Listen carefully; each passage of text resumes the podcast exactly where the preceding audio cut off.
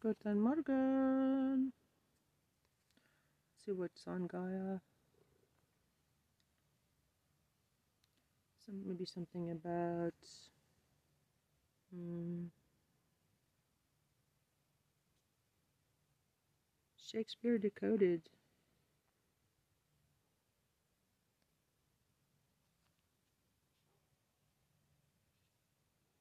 says, How do mathematical codes and alchem- alchemical clues left within the works of Shakespeare reveal his connection with Freemasonry, Rosicrucians, and royal families? Follow this new Gaia original series with author Alan W. Green. First episode The Heist. Who or what was Shakespeare? Explore the modern day heist exposing Freemasonic clues that began a quest to uncover one of the biggest literary cover ups in history from the alchemical creations of John Dee in the Elizabethan era to the mysteries of Edward de Vere, Earl of Oxford. To be or not to be? That is what you were expecting, right? Well, not here. There'll be no methinketh, no wherefore art thou, and definitely no men in tights.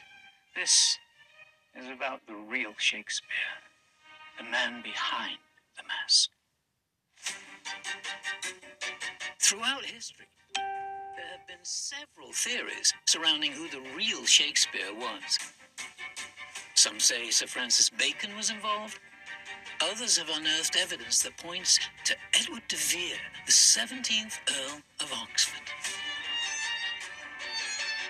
Records from the Renaissance during the reign of Queen Elizabeth reveal that Edward Vere's father died mysteriously, and the young Earl inexplicably became a ward of court under strict supervision of the Queen's closest advisor, William Cecil.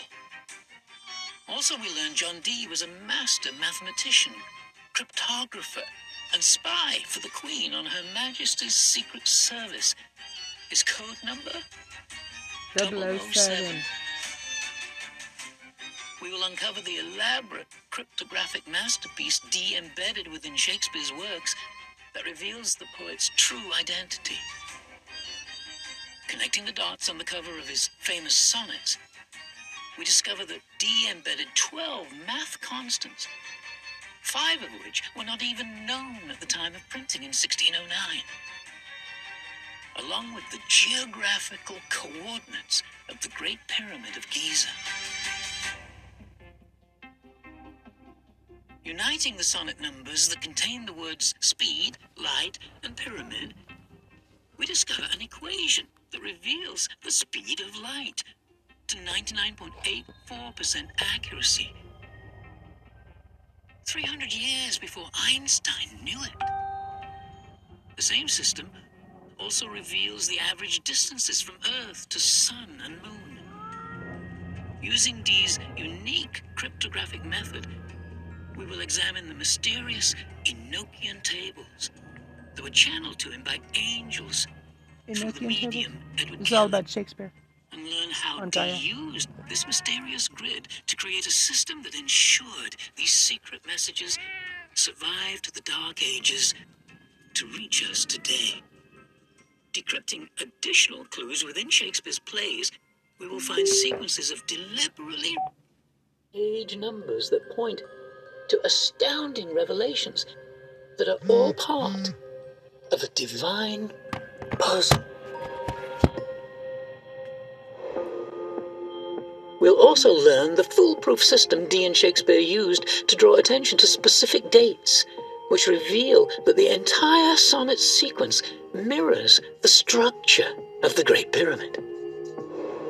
We will add up all the characters in Shakespeare's sonnet's dedication, his monument, and gravestone, and find they sum to 624, coinciding with the fact that the Enochian tables were channeled to Dee on June 24th, 624, and contain 624 squares, exposing an undeniable cipher that leads to Holy Trinity Church in Stratford, England Add to this the fact that the sonnet's dedication is structured as six lines, two lines, and four lines. Then discover that the TH and ME ligatures on the monument mimic the Freemasons' sacred triple tau symbol. As we examine several elaborate pieces of Dee's divine puzzle, we are compelled to recognize both a new Shakespeare and Freemasonic secrets that will change history as we know it. Ah. Whoever the real Shakespeare was, what went down behind the curtain in the life of this legendary icon was more dramatic, more dangerous than any of his most controversial plays. You're about to witness an inconceivable true story, a secret society espionage thriller with a juicy royal scandal thrown in all wrapped up in a stunning coded masterpiece that finally solves a four centuries old cover up, the greatest literary whodunit of all time.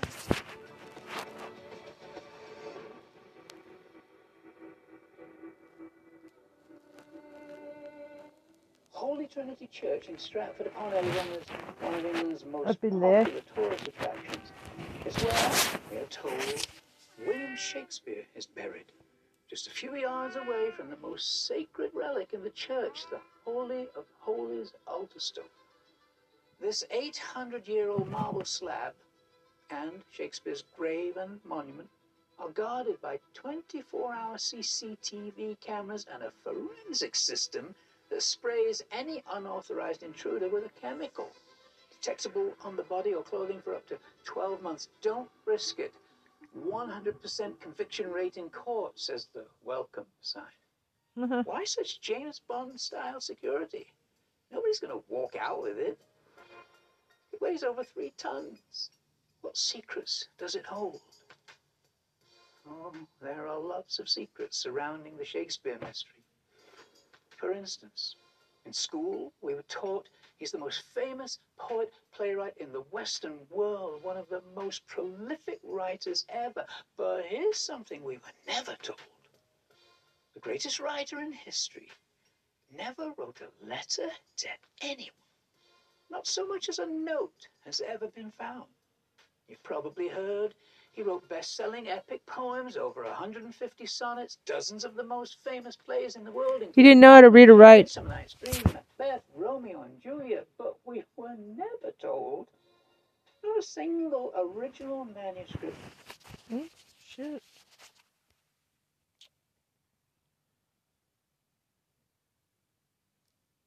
No original manuscript has ever been found.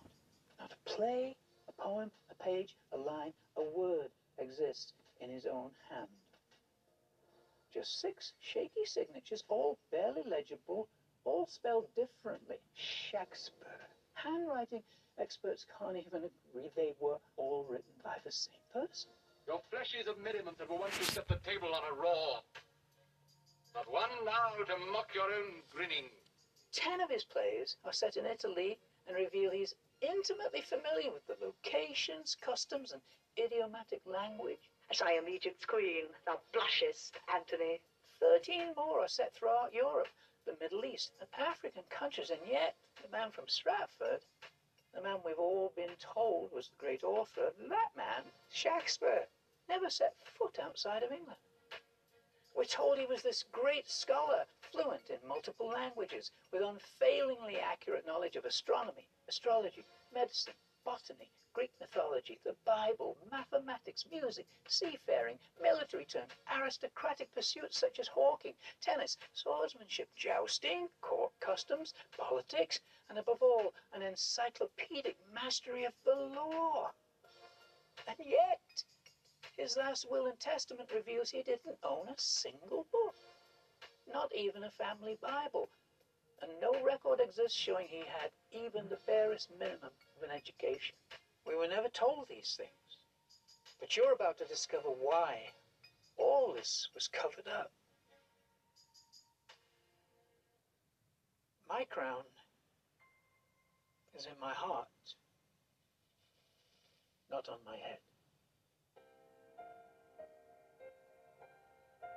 I've been a pianist, composer, singer, recording artist virtually all my life until 2004, when I became obsessed with the Shakespeare mystery and stumbled onto some Renaissance codes which, inexplicably, I found I had a knack for deciphering.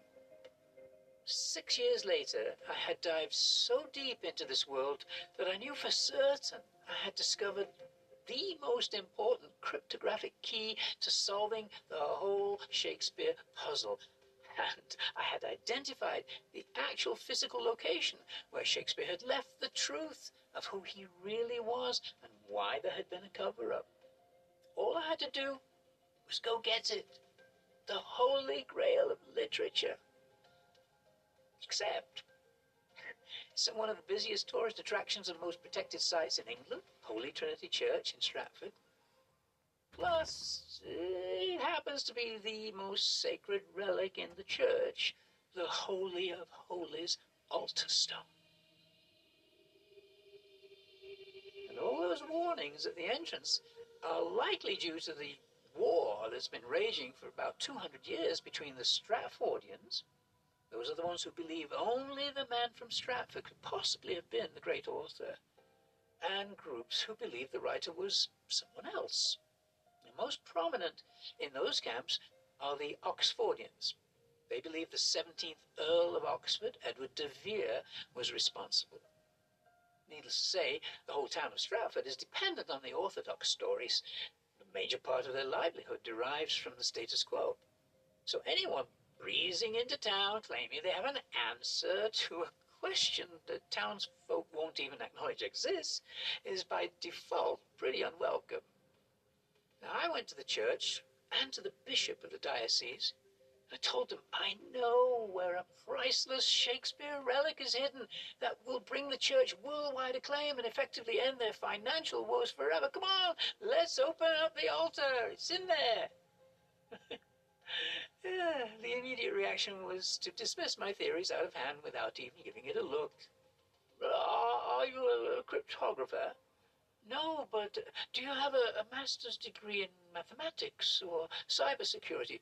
No, I'm actually a pianist, but well, thank you so much for coming, Mr. Green.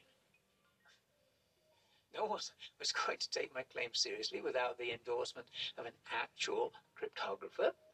So I contacted the most famous cryptographer in the world, Whitfield Diffie, to ask would he check my methods and hopefully confirm my conclusions were sound, maybe even give me some pointers.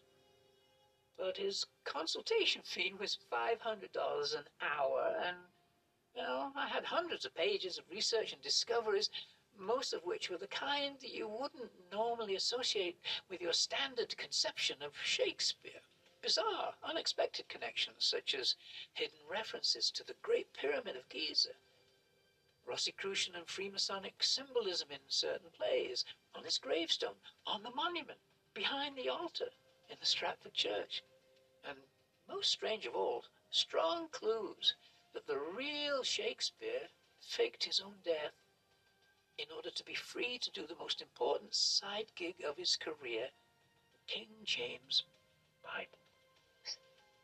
I couldn't afford Diffie to even look at the index to my list of findings. But I got lucky. His wife, Mary, was an avid Egyptologist, it turns out, and he seemed intrigued by the Freemasonic connections, so I, I suspect that was the combination that led him to offer a rather generous compromise. He said he'd do a quick analysis over dinner if I picked up the tab. Well, of course, he chose the most expensive restaurant in Silicon Valley, and it was a six hour drive for me, but hey, I would get to pick the brain of a living legend. The rest, as they say, is mystery. You see, in 1976, Diffie and two associates solved an age old problem assumed by the greatest math minds of all time to be unsolvable how to communicate a password securely across an insecure channel. Their groundbreaking discovery has impacted everything from how the world's banking systems operate to keeping the nuclear codes safe. And while they were at it, they just happened to make digital online commerce possible. It's called public key exchange. let's see how it works. Long before Edward Snowden, long before even WikiLeaks, the NSA tried to ban this book because it revealed more about code breaking than they themselves knew. Its author, David Kahn, said Diffie's accomplishment was the most revolutionary new concept in the field since the Renaissance. It's a great magic trick, performed entirely with zeros and ones. Let's say Alice wants to send some information to Bob in secret. Their communication is vulnerable because Eve is always listening. Now, his system actually mixes very large prime numbers, but he, he knew he'd never get the suits to understand he was making the world safer if brain fog set in as soon as he opened his mouth. So instead of attempting to explain this, he simply showed them this and said, Imagine two cans of paint, easy to mix, impossible to unmix. Eventually, Eve became the name the agencies used to mean any eavesdropper in plane. Anyway, here was Diffie's solution to all that. Alice and Bob agree on a public key, yellow, knowing full well that Eve will intercept it. But then Alice creates her own private key, let's say red, mixes it with the yellow public key and gets orange. These are just large prime numbers, Rena. Bob creates his own private key, let's say blue, mixes it with yellow and gets green. Yellow isn't needed anymore, and now Alice and Bob communicate these new keys to each other, knowing full well Eve will steal these too, but now the magic trick. Alice mixes Bob's green with her private red, producing brown. Bob mixes Alice's orange with his private blue, producing brown. These are absolutely mathematically identical. No need for orange or green anymore. Alice and Bob are golden. They can communicate securely in public. And sure, Eve will still grab it, but without the red and the blue keys, she has no idea how this was mixed. Eve is shut out. That's the miracle of public key exchange, and for about 45 years, this system has been impossible to crack, even using all the brute force computing power available on the planet. So, we're having dinner. Me, the piano player, him, the math legend who saved the world and has friends in high places. And I mean really high places, like NSA, CIA type high places. So I seize the moment and I say, look, what if Alice, or let's say Will, wants to send a message not across distance to Bob, but across time to Earn? Eve, during the Renaissance, would have been the notorious Star Chamber. If Will has got a secret so dangerous, his entire life's paper trail has to vanish. He obviously needs a really secure key, right, to communicate forward to a time when it'll be safe for it to be known.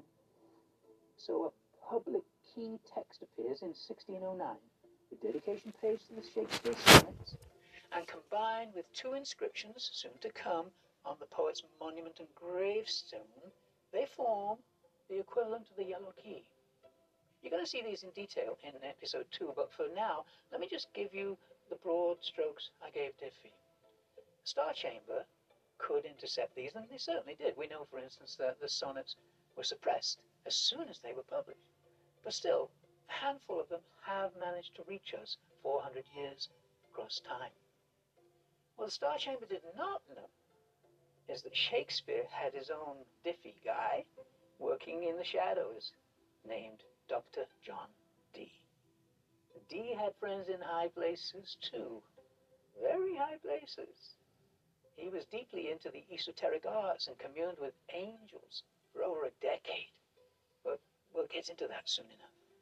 So Shakespeare had his own red and blue private keys. This was the red one, 400 year old private text marked with a numbered grid system, clearly telling us how to arrange the public text to be superimposed exactly over it, letter for letter. I'll show you in, in the next episode how Dee's system produced the code needed to accomplish this goal. Suffice to say, though, for now, it worked. He successfully sent a password securely across an insecure channel, resulting in a message across time that essentially says a record has been preserved for posterity. Look closely at the consecrated altar stone, where I have hidden inside what I want you to know. Public key exchange, Renaissance style. Diffie sat there for a long time, unblinking, like he'd seen a ghost. Hamlet's perhaps. I like to think he'd simply recognized the system created 400 years ago, almost identical to the one he had created in 1976.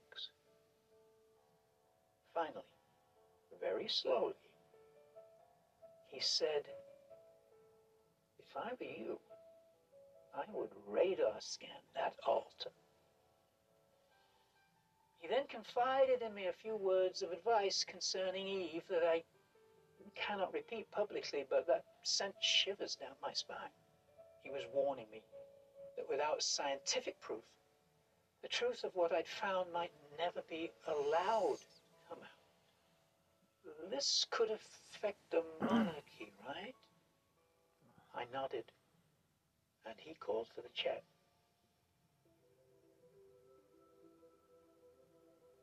Fortunately, they knew me at the Stratford Church. I'd made a number of visits already and made some fairly generous contributions in exchange for them letting me film in areas normally off limits to the general public.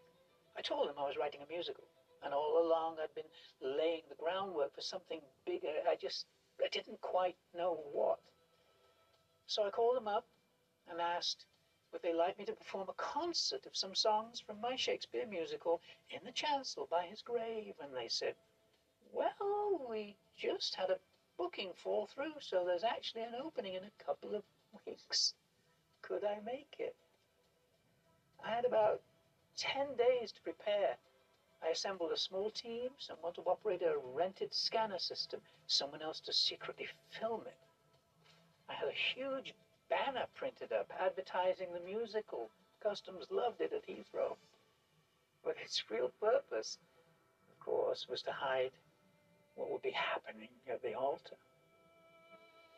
Disabling the CCTV cameras turned out to be quite simple, actually. At the very end of the concert, I simply asked for all the church lights to be turned off so I could sing the final song by candlelight. It was so beautiful and so dark. The forensic system, I was shut off during the show because I, I put the piano right up against the grave. They couldn't risk staining their Steinway.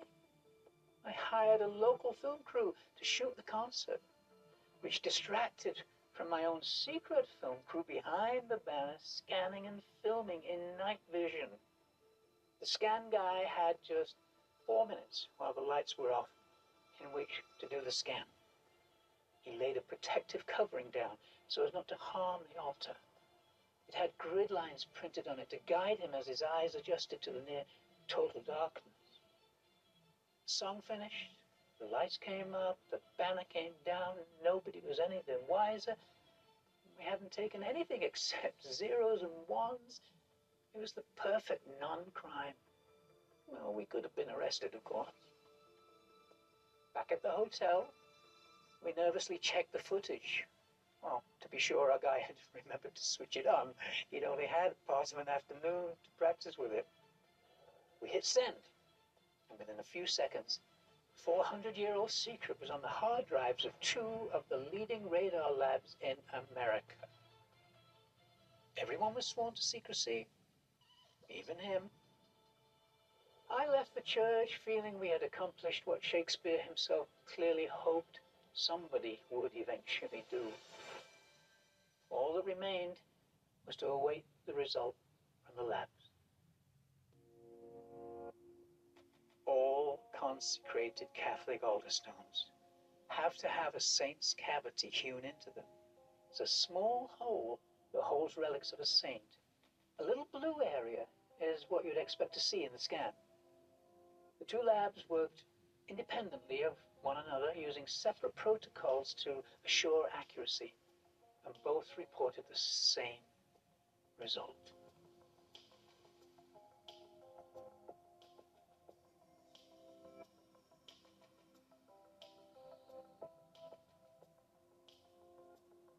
This perfect replica, built to scale, allows us to see exactly what the scan found a cavity over six and a half feet long, eight inches deep, up to 30 inches wide. It's 250 times the size it's supposed to be. You don't cut a hole that big into solid polystyrene, I mean marble, unless you're going to put something that big into it. Sure enough, the scan reveals differing densities indicating the presence of various items within this huge cavity. The missing manuscripts, new priceless masterpieces, who knows? Would you like to know? I can tell you one of the most precious items that will be found inside the altar stone when it's eventually opened up, and that's the original sonnets written in the hand of the bard himself. Actually, precious. Can't even begin to describe such a treasure, considering you learned already that Shakespeare left absolutely zero paper trail. Finding anything belonging to the great poet would be literally priceless. I can predict with confidence that the sonnets are there because the same codes that were scientifically proven accurate by the radar scan are the very same codes that predict he chose the Holy of Holies to be the secret resting place of his most divine love poems. In the next episode, we'll examine in detail how those codes came into being and who exactly Dr. John Dee was. But I know you're anxious to start, so here's just a brief preview. It all centers around the name of God given to Moses on Mount Sinai, which is commonly translated from the original Hebrew as I am that I am. This is the first clue that starts us off on this magnificent journey because it's something Shakespeare writes in one of his sonnets. He says, No, I am that I am, and they that level at my abuses reckon up their own. I may be straight, though they themselves be beveled by their rank thoughts. My deeds must not be shown. These words Reckon, straight, bevel, rank are all Freemasonic terms, indicating that those of high rank within their secret societies are declaring his deeds must not be shown. He must, in other words, be anonymous. It was extremely dangerous for Shakespeare to say that, and we'll get into why soon enough. But as you're about to see for yourself, the great poet author has hidden so many secrets inside the sonnets, it becomes clear that this little book of poems is the central Rosetta Stone, if you will, through which he reveals the truth not only of his identity, but the great spiritual truth hiding deep inside every single one of us.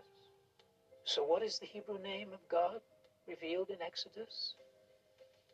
Ehyeh Asher Ehyeh I am that I am.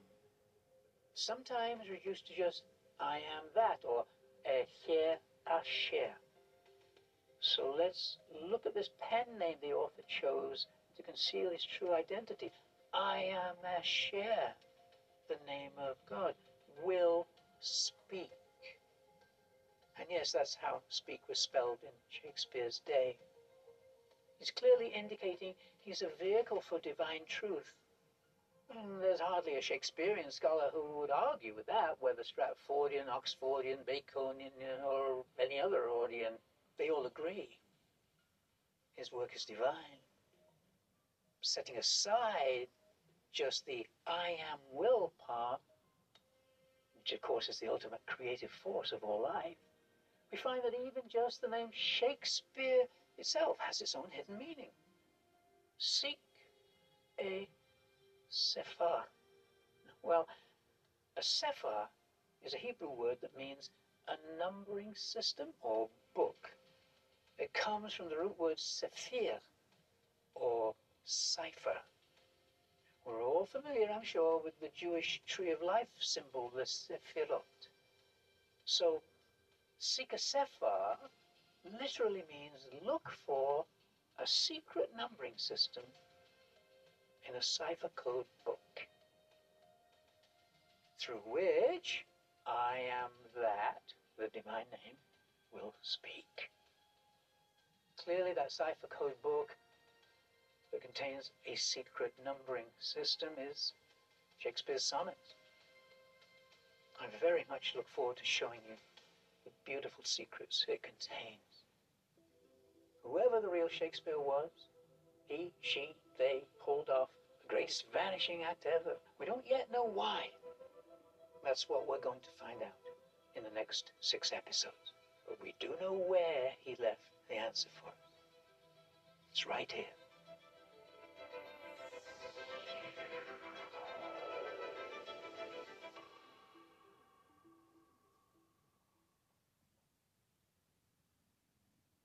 Right, it's pretty good stuff, man. Guy's still there. Yes, hello, darlings. We're gonna listen to some stuff about Shakespeare today. Ah. Hmm. Thanks for 284k.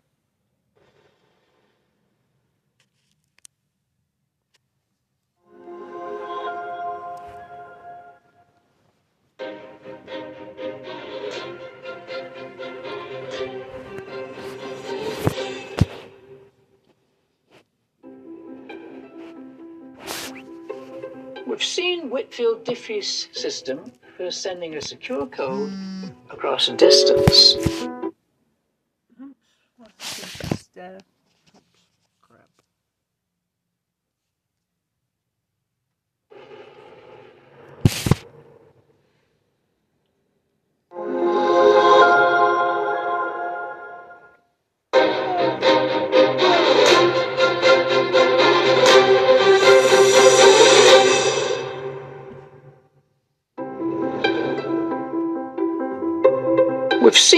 Whitfield Diffie's system for sending a secure code across distance.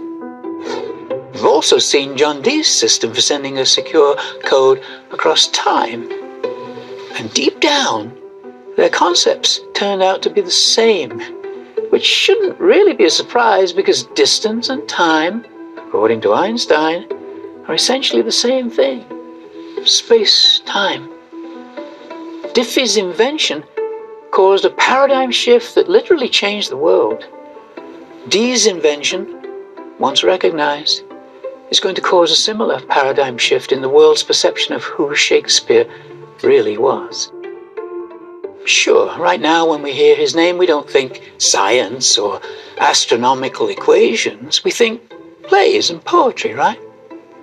Yet his plays and poetry are actually full of references to stars, moon, sun, comets, eclipses. We've just assumed for four centuries that he's only using those words poetically. What if that's not the case? Why on earth would Edward de Vere, the Earl of Oxford, sometimes called just Oxford for short, go to the trouble of enlisting his friend, John Dee, greatest cryptographer of the time, to devise such a mathematically elegant system of sending a secret message to posterity, to us.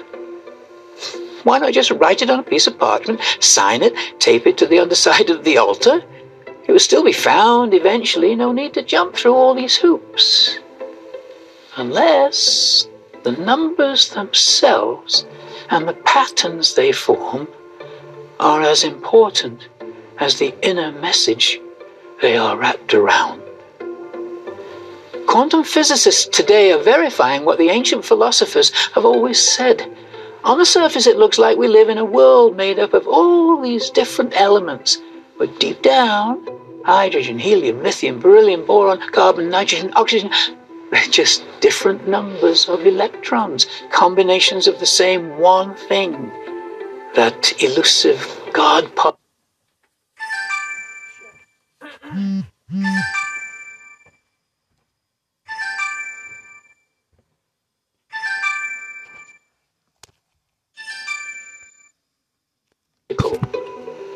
Isn't that what Shakespeare's saying in The Tempest?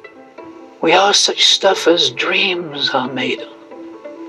And in Twelfth Night, when he has a drunkard and a clown say four times, it's all one. The message is the code. And the question should not really be who was Shakespeare, but what was he, she, they, whoever this mysterious entity was.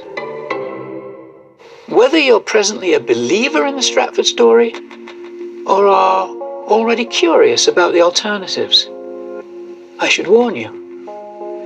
It's even bigger than anything either side has yet imagined.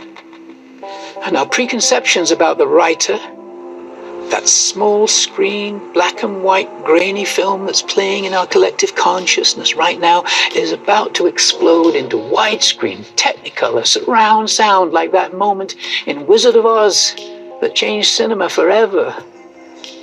Because in this story, there's a real wizard, Dr. John Dee. He was the leading mathematician and cryptographer of the age, astronomer, navigator, Hebrew expert, Queen Elizabeth's astrologer, and super spy in Europe, code number 007. He documented years of seances in which he was conversing with angels. Now, whether they were what we today think of as angels, or let's say extra dimensional beings, whatever they were, they certainly were helping Dee with his mission to create a cryptographic masterpiece whose purpose was to hide the true story of the greatest cover up in literary history and pass it on securely across time so that it could be revealed once the world was ready to fully receive it. And that time is now. The secret has been decoded, and I assure you, you'll never think of the artist formerly known as Shakespeare in quite the same way ever again. The game's afoot. I was first introduced to this deep rabbit hole by a friend, Michael Dunn, who invited me to his one man show, Sherlock Holmes Solves the Shakespeare Mystery.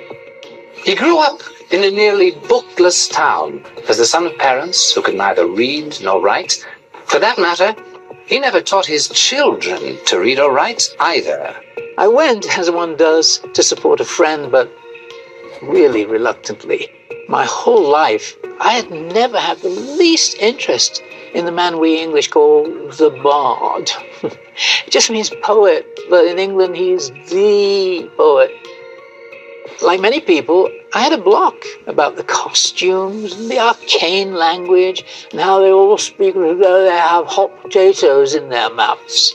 Nevertheless, I went to my friend's performance, and within the first few minutes, I was utterly hooked by that list of anomalies we were never told about and the obvious cover up they implied. I knew immediately this was the story I'd been waiting for. I had to write it as a musical. I figured I'd spend a year researching, writing it, yeah, 18 months tops.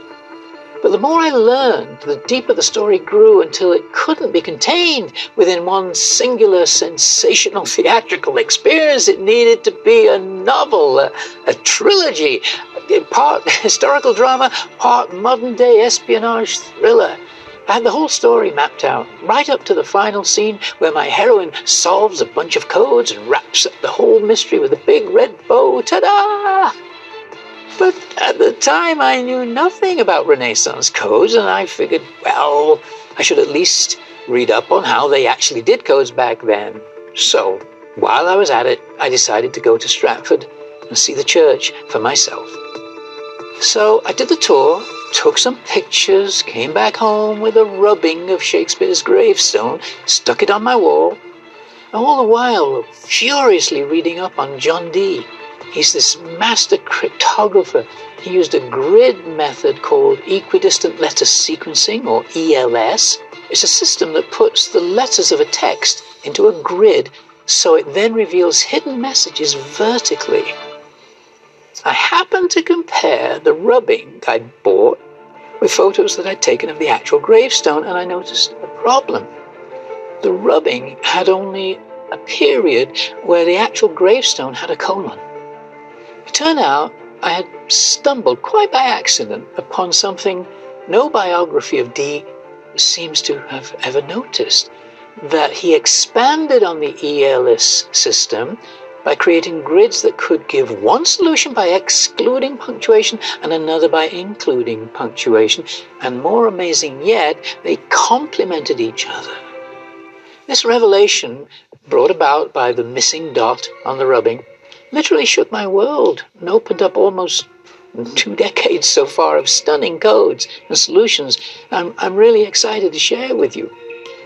So, first thing is you need a sense of the layout of the church and where the key touchstones are that we'll be looking at in detail to solve the puzzle.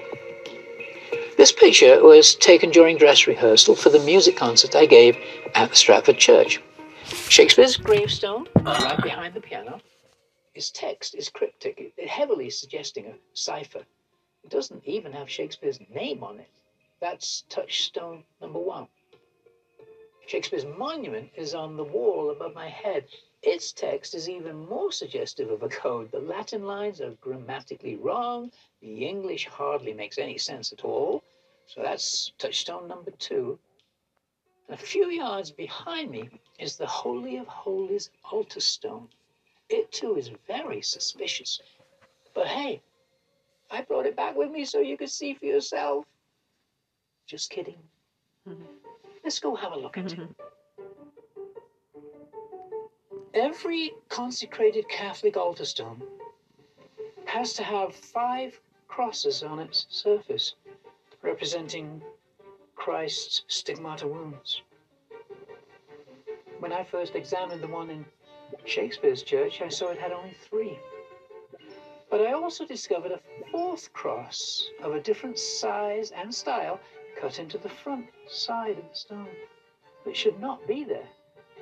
So right away there's a lot of mystery surrounding this 800 year old holy relic. Not least of which is the fact it was not even there during Shakespeare's lifetime. It had been hidden deep in the church catacombs at the start of Henry VIII's Reformation. The ancient entrance to the catacombs is still marked by a cross on this flagstone outside the church. We don't know how far these medieval tunnels go underground. They could be anywhere within this area. But we do know the altar stone was not found deep in those ancient crumbling tunnels, but just inches below the stone slab flooring here in 1889, hidden beneath someone else's altar tomb in the South Cross Aisle transept. Clearly, it had been deliberately moved from the hard to access tunnels to a place where they knew it would easily be found eventually, which it was. They cleaned it up, reinstated it in the most sacred spot in the church where we see it today, next to the gravestone and the monument and my piano. The solution I showed Diffie states clearly this altar stone is where Shakespeare has left the answer to the puzzle which of course was why I was there that day, setting up this huge banner to obscure the view of the altar as we prepared to radar scan it. But we're getting ahead of ourselves. In order to fully comprehend the codes you're about to see, we need to refresh our memories as to what happened on Mount Sinai nearly three and a half thousand years ago. Cast your minds back. After the Lord speaks to Moses from the burning bush, telling him to deliver a message to the elders, Moses asks, Who shall I say sent me? And the Lord answers, Ehyeh Asher Ehyeh, which translates as, I am that I am. It's the first time in the Bible that the name of God is revealed by the Lord Himself. Each word starts with the first letter of the Hebrew alphabet, Aleph, and in a simple cipher that was well known during Shakespeare's day, the alphabet is revolved so that the first letter Aleph becomes the last letter Tav, mimicking what Christ said in Hebrew I am the Aleph Tav, the beginning and the end. Thus, the three Alephs become three Tavs, and their Greek equivalent, three Taus. These three letters were adopted by Royal Arch Freemasonry and are known as the Triple Tau. They allude to the three crosses at Calvary, which, as we know, were just simple Tau crosses. The three tiers were compressed into a symbol wherein all are joined at the base and surrounded by the shape we know today as the Star of David, but which was originally the Seal of Solomon. The connected T's also resemble a TH, which for Freemasons holds three sacred meanings represented by Latin phrases keys to the treasure, place where the precious thing is concealed, and first temple of Jerusalem, Solomon's temple. Do you see a triple tau symbol anywhere on the gravestone? It's not even encoded. It's right there in plain sight under the name Jesus. These Y's are printer's thorns, an Old English shortcut for the letters TH. So these lines actually read, Blessed be the man that spares these stones, and cursed be he that moves my bones. What about actual TH letters? Well, there's one on each side, but they're not separate T and H letters. They're connected just like the triple tau symbol. Printers call this a ligature.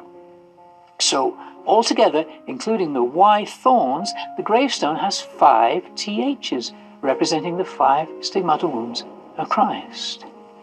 Are there any THs in the monument? Yeah, there are ten, and every pair is ligatured, once again mimicking that triple tau symbol. But there's also another pair of unusual ligatures, ME and ME. So what is it saying? I am that I am, me? But all caps, important distinction. The real self, me. Notice the THs are in two distinct groups of four and six, so there's a pattern of groups reading four, two, six, left to right, or six, two, four, read backwards, Hebraic fashion. So we have Freemasonic TH ligatures in the gravestone and in the monument, both of which have cryptic text suggesting a cipher. We don't have to look far to find touchstone number three. It's the dedication page of Shakespeare's sonnets, which is all extremely cryptic text. Notice, first of all, it's structured as three inverted triangles of six lines, two lines, four lines. Same pattern as the monument ligatures. In 1997, the late Oxfordian scholar John Rollett was the first to notice that if you count the sixth word, the second, the fourth, and so on, six, two, four, six, two, it reveals a sentence. These sonnets all by ever the fourth T. Ever was an obvious anagram of Vere, suggesting the leading alternate Shakespeare candidate, Edward de Vere, 17th Earl of Oxford, whose name also contains the 624 pattern. But Rollett couldn't figure out what the fourth T meant, and he abandoned the search. In 2002, another Oxfordian scholar, Art Neuendorffer, thought that since the three T crosses represent Calvary, the fourth T might mean the fourth Tau cross, the fourth person crucified after Calvary in Christ's name. And that was St. Peter, who asked to be crucified upside down, saying he was not worthy of dying the same way as his Lord. Neuendorffer suspected an ELS grid might reveal an answer and used the standard method, excluding punctuation, that works like this. Just flow the first 10 letters in, and then the next, and so on. You can do this with any grid you wish, of course. This is a 5 grid, this is a 14. He tried a 19 grid and found a triple tau with an inverted tau cross next to it spelling the name De Vere.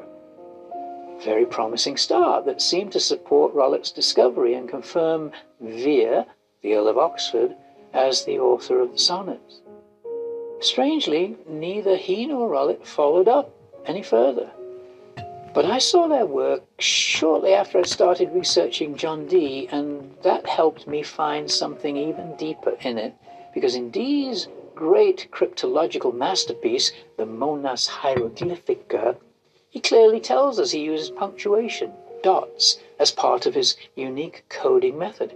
He states, In it there be not even one superfluous dot, and not one dot wanting. So the fact that every word in the sonnet's dedication is followed by a dot told me this had to be Dee's work. I started by looking for other occurrences of the triple tau and Vere inverted cross.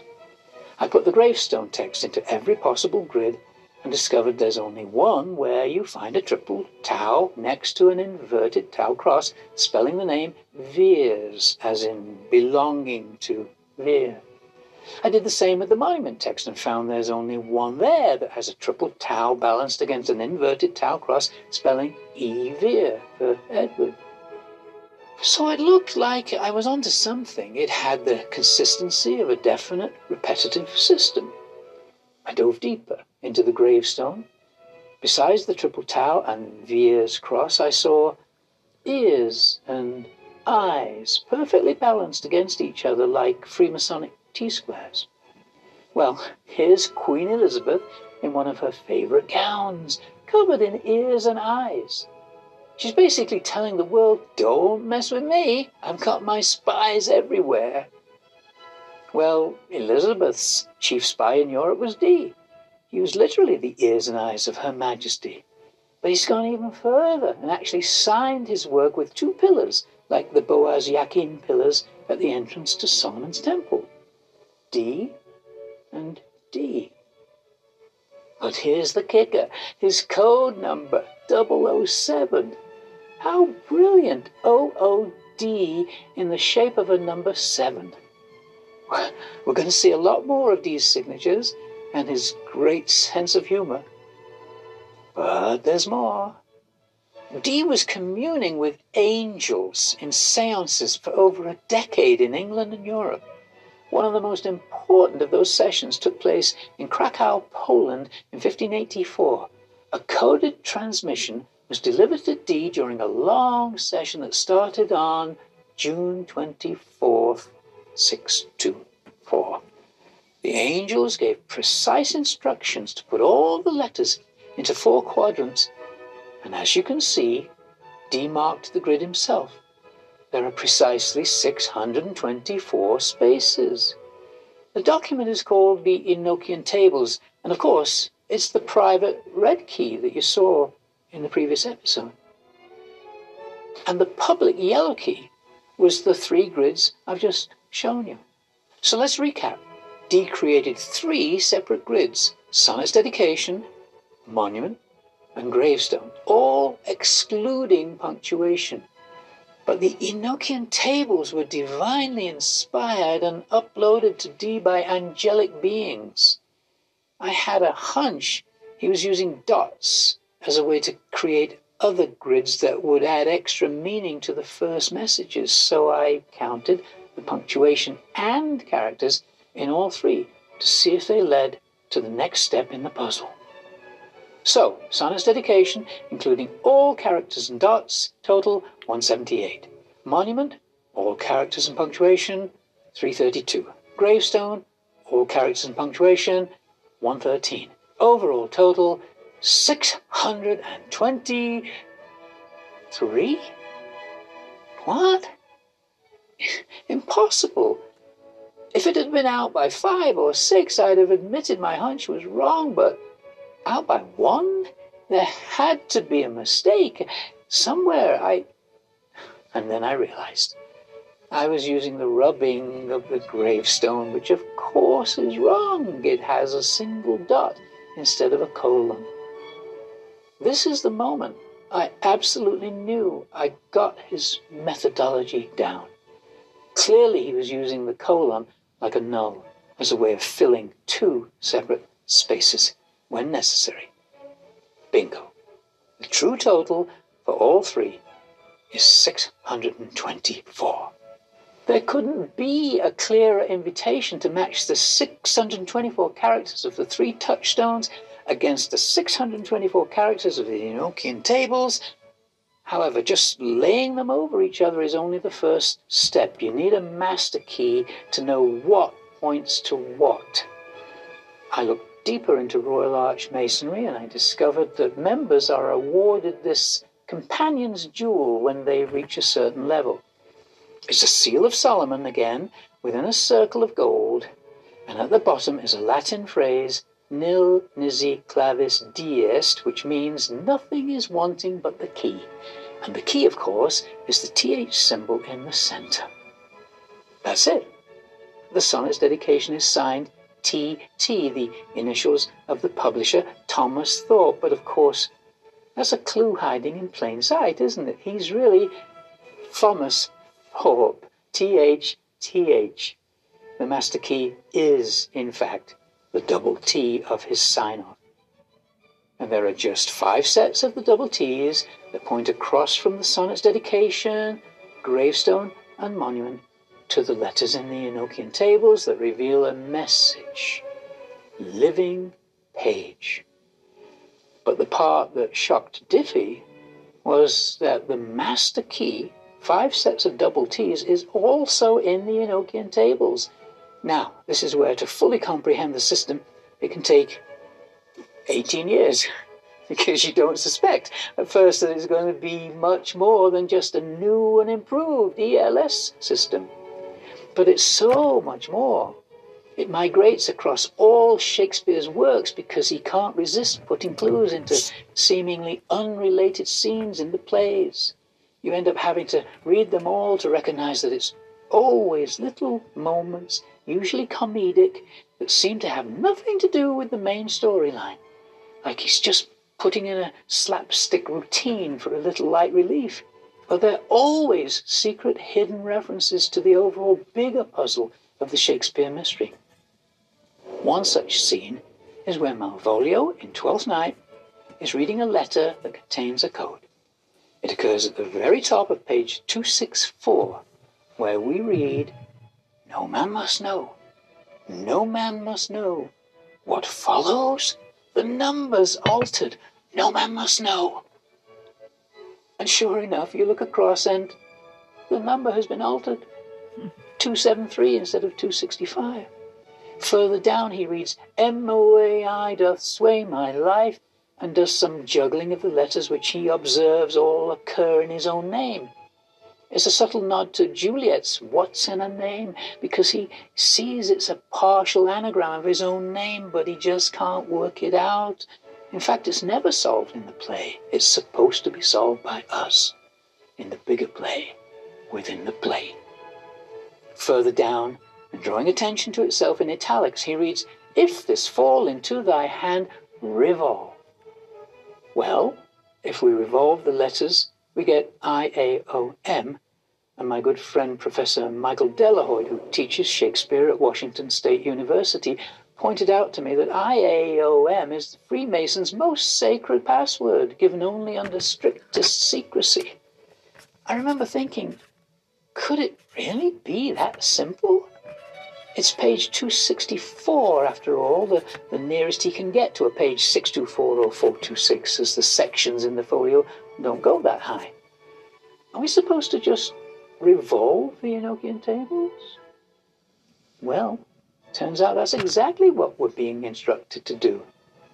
And now the double T's in both directions are pointing to completely different letters, but back at their own private codes. Diffie colored paint analogy again. and when mixed together, they give messages three and four. I have hewn desiderata. The whole solution is a Shakespearean rhyming couplet in iambic tetrameter form. It says, Living page, yo stigmata, I have hewn desiderat. In modern parlance, it says, There's a living page, a preserved record kept alive. Yo, Middle English word that means look closely at. Stigmata, Christ's wounds.